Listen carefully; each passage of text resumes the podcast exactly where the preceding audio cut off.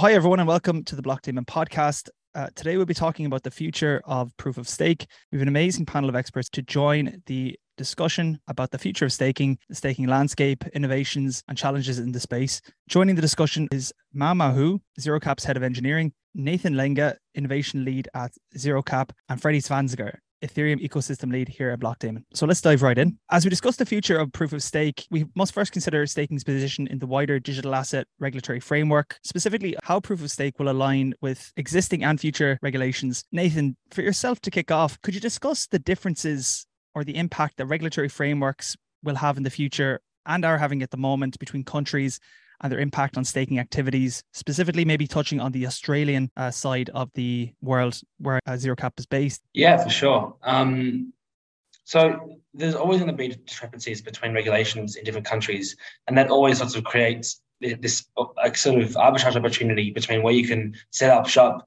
and, and, and run all of the uh, systems through. Um, in Australia, uh, following the SEC and, and I guess the crackdowns that you know Coinbase is facing and Kraken faced, there's this push um, to sort of follow it with our sort of, I guess, head of regulations or the big body in Australia called ASIC. Um, and the way that ASIC's looking at it at, at, at currently is very much so where if there's assets being pulled together to set up a node, that is illegal. And, and, and hence it kind of gets to this point of you have to be really clear about how a transaction is going onto the chain and then being staked to ensure that you're not performing that legal task. Um, in, in, in, I guess, in regards to Ethereum and proof of stake, it's pretty easy to just get 32 ETH and then put it together. But for other um, proof of stake systems, especially if, if it's something like DPoS, um, or you know, for Polkadot, where you have to bond it all, there's an element of it being pushed together into a pool and then being staked. So in those situations, ASIC is not going to be happy. So we've got to be really careful. Um, whereas in other countries where the environment is a bit different, that's fine. And that's, you know, not really viewed as being different from any other sort of type category of staking. Um, so it's just about trading carefully in terms of actually mapping out on chain what goes on and then sort of having the ammunition of that argument in the back pocket in case, you know, ZeroCap or another entity in Australia gets um, you know, questioned by ASIC. Um, but yeah, so there's always going to be a difference, and it, it, it's really about what you set up and and working with that that main regulator. Yeah. For yourself, Mao, I want to touch on the question of how decentralized will staking be in the future. Obviously, decentralization is a core aspect of cryptocurrencies. In the context of staking, I'd like to explore the balance between decentralization and efficiency. Specifically, maybe talk about some of the trade-offs between decentralization and efficiency in the context of proof of stake systems. And i suppose discuss maybe your opinion what is the ideal level of decentralization to achieve a balance between security performance and inclusivity as we look at proof of stake in the future? Yeah, well, the Ethereum implementation of proof of stake is already a kind of really interesting and really difficult and impactful step forward in hopefully a more decentralized uh, paradigm. Because if you look at like successful, you know, production grade layer one, um, you know, battle tested proof of stake systems, we all started with delegated proof of stake, and that called family of systems between, you know, uh, you know, EOS and then um, like the Steemit and various systems for that. And so and they worked like in theory, but then again, in theory, there's no reason. There's not really uh, like I mean, they're obvious. They were obviously really interesting innovations, but in, there wasn't as much room for error because really they, they were really just implementing uh, practical Byzantine fault tolerance again with kind of uh, additional incentive mechanism on top. And so the whole idea of being able for like everyone, and not exactly everyone, because there is a, a fairly high threshold, but almost everyone being able to stake their ETH directly, um, and also that it, like it actually being deployed into production, you know, the whole community actually moving over, you know, nothing happening like you know the the DAO fiasco in 2016 or the parity hack, nothing like that happening is absolutely amazing. And it's a real testament to the, internet, the engineering and the, cap- the um, technical and academic acumen of the Ethereum team. Now, that being said, whether that'll actually lead to more decentralization is yet to be seen. You know, I mean, uh, again, it's a really good step in, right, in the right direction. But on the flip side, it's still a fairly high minimum there's still a fairly high level of well um, of techno sophistication required to, to stake successfully, which is why companies like Blockdaemon exist. There's still the problem that ultimately people who are staking are earning interest and not like a fairly high level of interest on their earnings, which means that over a long run, you would expect uh, capital to reaccumulate and those that already have capital. So there's still kind of a number of problems with how the system is being set up. So um, I think everyone would love to see complete decentralization or maybe some kind of weighted decentralization based on how stable internet is and, and based on how altruistic and um, and well versed in the protocol people are across the distribution of human beings or whatever systems across the world. In reality, I think, uh, well, I mean, I guess we'll have to see. Building on the topic of decentralization, Freddie, I'd like to touch on which parts of the network stack can and should be decentralized, specifically taking a closer look at governance, incentives, validator selection. Um, Ethereum famously has no uh, on chain governance, whereas you have other proof of stake protocols where they are actively running governance. For we see that on Cosmos, we see that on uh, Cardano.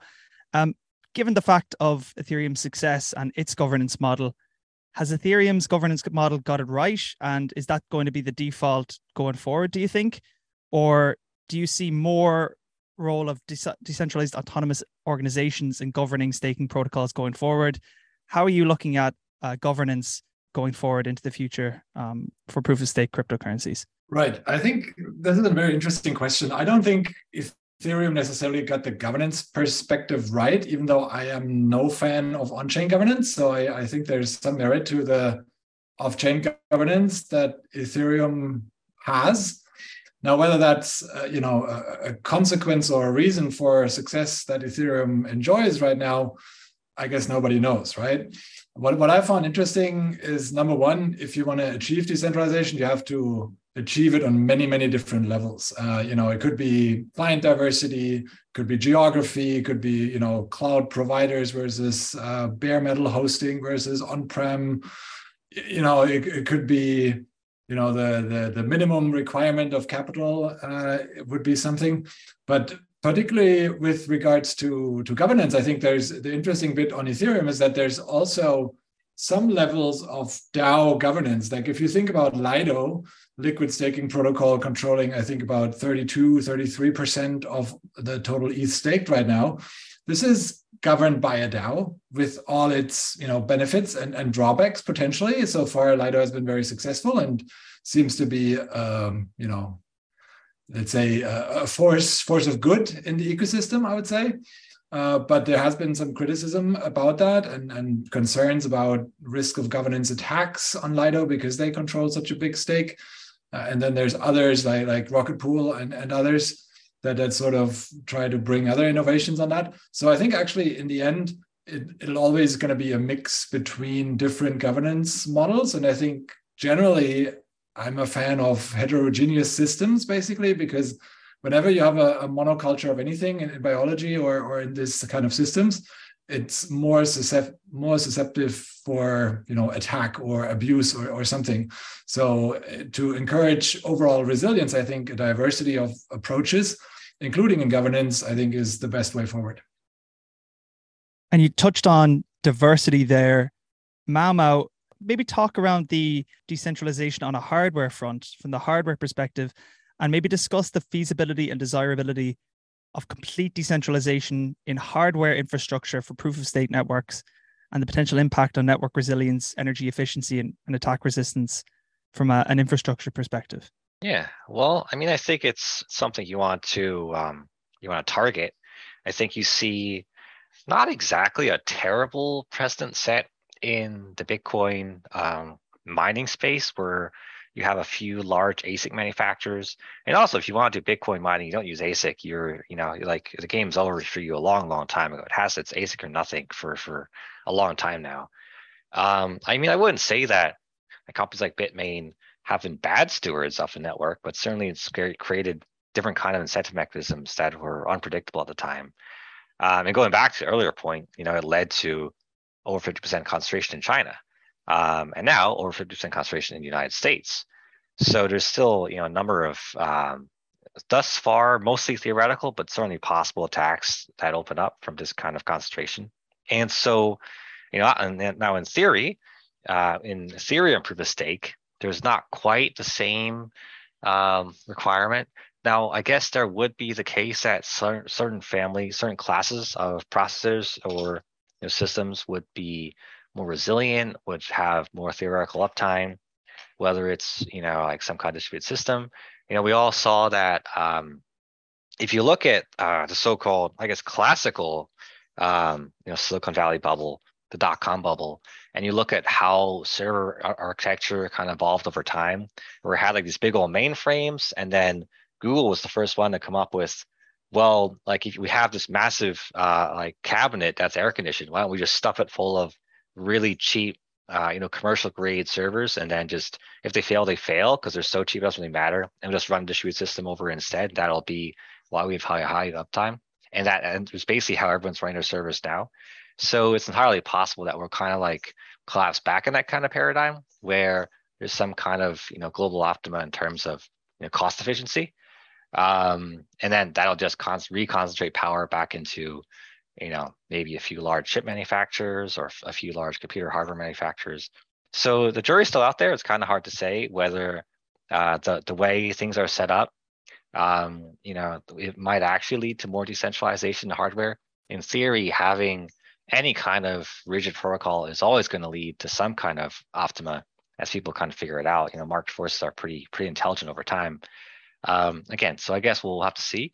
But you know, again, it's another interesting step in the right direction. And then having covered various aspects of decentralization, let's move on then maybe to the innovations and some of the potential advantages that these new innovations could bring to the staking space.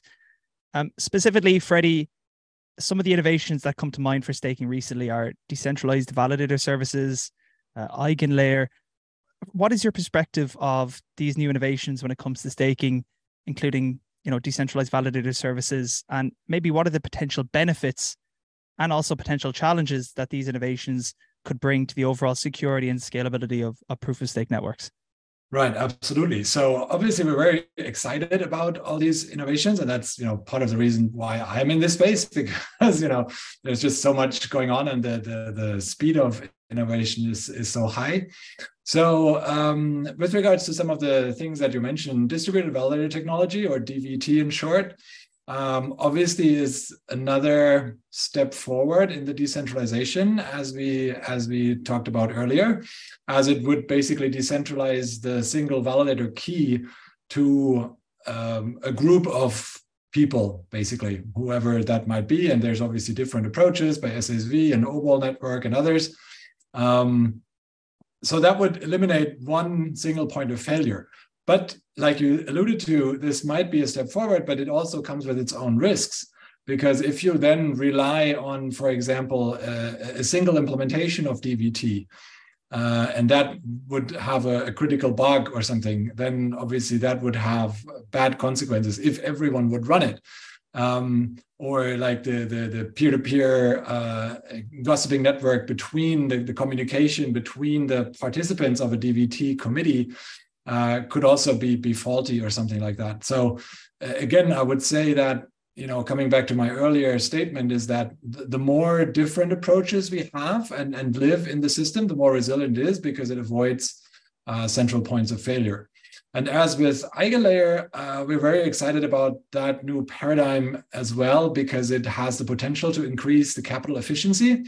Right now, those 32 ETH in uh, Ethereum staking are, are locked and are you know earning earning their rewards of maybe 5% or so but it's a lot of capital that's sitting there on the sidelines. And so it's just natural to try to you know make it more productive. And we've seen this obviously with liquid staking like i mentioned earlier which gives you a receipt token that then you can you know use uh, in some other defi use cases for example. An eigenlayer would have a different approach to reusing your 32 eth collateral uh, and securing additional protocols. Now, this would give you know the opportunity for our customers and, and any staker really uh, to increase rewards with some additional risks because there could be slashings on the new protocols as well. So that's something that we need to carefully balance, basically, and we'll certainly advise our customers in that regard. Um, and then there might be effects that you know if if you participate in too many, then and get slashed everywhere, that could be bad. So I think this is very early days for for these kinds of concepts to to figure out. What really excites me most on EigenLayer is not so much the perspective for the stakers, but the the level of innovation it can unlock on Ethereum that is pretty much similar to the Cosmos space with its app chains, right? So I think this is going to be another force that, that drives the multi-chain future uh, along with you know all the layer twos and the op stack and and you know we've seen with base chain launching obviously very exciting movements on the l2 all the zk evms that like there's there's going to be so many of different chains whether that's layer two side chains app chains eigenlayer secure chains. I don't know. It's going to be uh, tough to keep track uh, but uh, again it, it'll increase the diversity of the overall blockchain ecosystem, not, not so much the, the Ethereum stack itself, but the, the, overall thing and the approaches. And uh, so uh, generally that's that's a that's a good thing and exciting uh, years ahead. By the way, I just want to say that I think the eigenlayer is a terrible, terrible idea because to me it really is just a rerun of merge mining. I don't know if you guys remember that fiasco, but that was a great. People thought that was a great idea. It was like, oh, we'll just use SHA two five six and we'll support the same hashes from the Bitcoin network and we'll quote unquote utilize the security from the Bitcoin network and the hash power. And what actually happened is you would have these like whales in the Bitcoin network that would make up like 99% of the hash power on the merge mine network. And they would just double spend attack it at their leisure. And um, I think ultimately, I don't think there's any, there's no such, there's no free lunch when it comes to security. And so you think that you can try to build on this other network, but you know, like uh, Bitcoin again is another great example where people say that using ASICs, using SHA two five six is wasteful, but at the same time, like there's so much kind of institutional um, like uh, legacy hash power built into it. And it's such an esoteric space that if you really wanted to attack the Bitcoin network, you can't just turn on a bunch of supercomputers anymore. You have to buy a shitload of ASICs. And people are going to be, why is this new? Why is this, you know, uh, CIA Inc. buying a ton of ASICs. What are they doing? And so it's very hard to like, you know, uh, sneak up and attack the Bitcoin network using the massive overhang of hash power these days. And so, you know, trying to, I think, trying to use EigenLayer to utilize the the stake in the in the Ethereum network, I think is just kicking the can down the road for people trying to build their own security. Advantages and drawbacks, definitely, Mao And talking about the path forward for staking, Nathan, for yourself, we talk about in, in proof of work we had max uh, miner extractable value mev and now uh, we have maximum extractable value which is well actually become more important post merge could you talk to me about the relationship between mev today and institutional staking and suppose the role of mev in proof of stake systems? Yeah yeah. Um i might reverse all of those questions just so it kind of flows a bit, a bit better in my head. But um yeah i think in in any blockchain and it's been said for many years now that at the moment MEV is just some fundamental value that's going to be there, right? It's the same way that there's extra, you know, value in my in free markets. We have HFT firms, um, we have market makers who capture all this value, and that's their whole job, and they're regulated to do so. Um, and it's very similar when you have so much financial uh, instruments and vehicles being built in the DeFi space. There's going to be arbitrage opportunities. There'll be liquidations. There'll be extra value on chain for sandwich attacks. So there's heaps going on with MEV, and it's gotten to the point now that for a developer um, of a blockchain, of a layer one, and eventually it'll be layer twos, um, if consensus is sort of added into layer twos when you have enshrined rollups. Um, when building a new layer one, if you don't consider MEV as a factor, that will have some influence um, over the logical actors in the network. You're kind of you're almost shooting yourself in the foot, right? Because it's it's, it's inevitability. Um, and and in that sense, the the relationship between proof of stake and MEV, um, you know, it, it, to, to, many it seems sort of deleterious. To many view it as a, um, you know, some, some say it's a zero sum game because someone wins, someone loses. Some say it's it's dead weight loss, which is also a fair take on, on what MEV is in proof, proof of stake. But um, you know, there are heaps of solutions that are sort of making them more harmonious together. And there's there's you know there's MEV burn, Um, there's MEV share and split. Um, you know, fundamentally, if if you will, from our take, especially uh, as, as market makers in the industry, you know, that value has to be captured to have a, you know an efficient market. Otherwise, you're going to have people you know making weird trades, different prices. There'll be no almost uniform prices or, or spot. This is options, derivatives, perpetuals, everything. So when you have MEV being actively captured, because that's the incentive, you're actually building more free and efficient markets. So the the idea of getting rid of MEV in proof of stake doesn't make sense. But you know, the, the, there's been heaps of of innovations with like proposer builder separation, which is sort of centralized.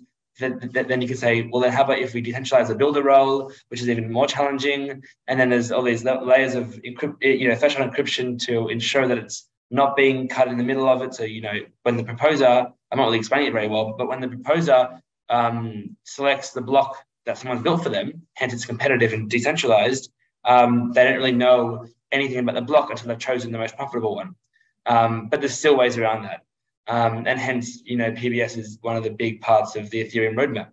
Um, and and quite clearly, if that innovation and, and that upgrade to the network comes after and, and will come after the merge when proof of stake was actually, you know, established, it's it's pretty clear that that's where it's going. It has to be uh, kick the can down the road uh, issue that we'll solve eventually. Um, but for institutions, the other question, um, it is also a grey area right? Uh, last year, when Avi ex- exploited mango markets, he was then um, arrested, which sort of which, which makes you think: is this front running? Right, MEV is, is capturing MEV front running because again, if you go to the chain and you map it out for a regulator, it pretty much is because you're looking at transactions before they're executed and you know deemed truth via uh, consensus or social consensus. Um, and then before that happens, uh, you're saying, all right, this transaction is going to come in. I will pay this guy, this validator, you know, a bit of money to put that transaction here, mine here, and the other one there, and then I sandwich them, right? So it's front running. But again, if you go back to the HFT firms, they're also doing the same thing in a different capacity. Um, not the exact same way. There's no you know memory pool for every financial transaction in the world, but um, it's this grey area where most agencies aren't even aware um, or aren't even equipped to solve the issue yet, and they're they're you know un- sort of cognizant that there exists this value on chain, but there's no solution to to resolve it on a, I guess, a, uh, from, from the perspective of regulators, and, and, and hence there is this grey area where if an institution um, or a family office or a, a, hedge fund is staking and they've opted into using something like MEV Boost or some other you know client that allows you to extract MEV natively, um, it could be illegal. Um, and it, it's a grey area that has to be solved at some point when there are fundamental regulations around crypto and staking, not just you know this inconsistency between country to country. Because again, that arbitrage will come up, and everyone will move all their nodes to one country, and then you have the same issue as before with Bitcoin, uh, you know, being centralized in China or America, where all the nodes are being set up in one spot because they can capture the most value. It, it's simple, you know, incentives and, and game theory in that sense. Absolutely. And as we wrap up our discussion of MEV and staking, Mao Mao, let's look ahead and explore the role of interoperability in the future of proof of stake. Specifically, we've seen examples around IBC.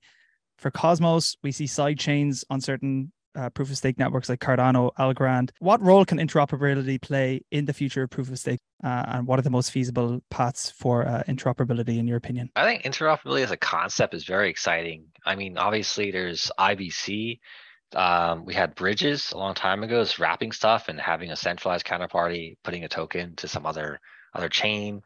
You know, like Polkadot has been trying for years to really get like cross chain uh, smart contract constructions, you know, going. So I think it's all really cool from a technical perspective. I'm not really sure that we need to reach this level of sophistication to just, you know, just utilize capable across capital across chains.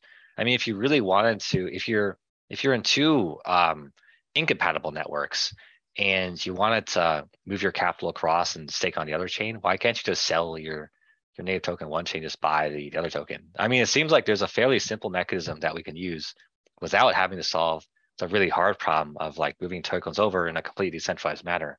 That being said, probably is good. Um, and the more decentralization, the more functionality allowed on chain, the better. It's not really a bad thing. Um, I mean, I think I think it's going to be a really interesting technical development. I think we're going to see a lot of things that are unpredictable as these new capabilities show up. Um, I don't necessarily think it's, uh, you know, it's going to st- stop us from, um, you know, letting capital markets play, do whatever they're supposed to do. And on that note, thank you very much, Nathan, Freddie, Mao Mao, um, expert panelists for joining us today in the future of proof of stake. Uh, it's been a fascinating and enlightening conversation. And to our listeners who are listening in, we hope you found this discussion as insightful as uh, we did. So thank you very much.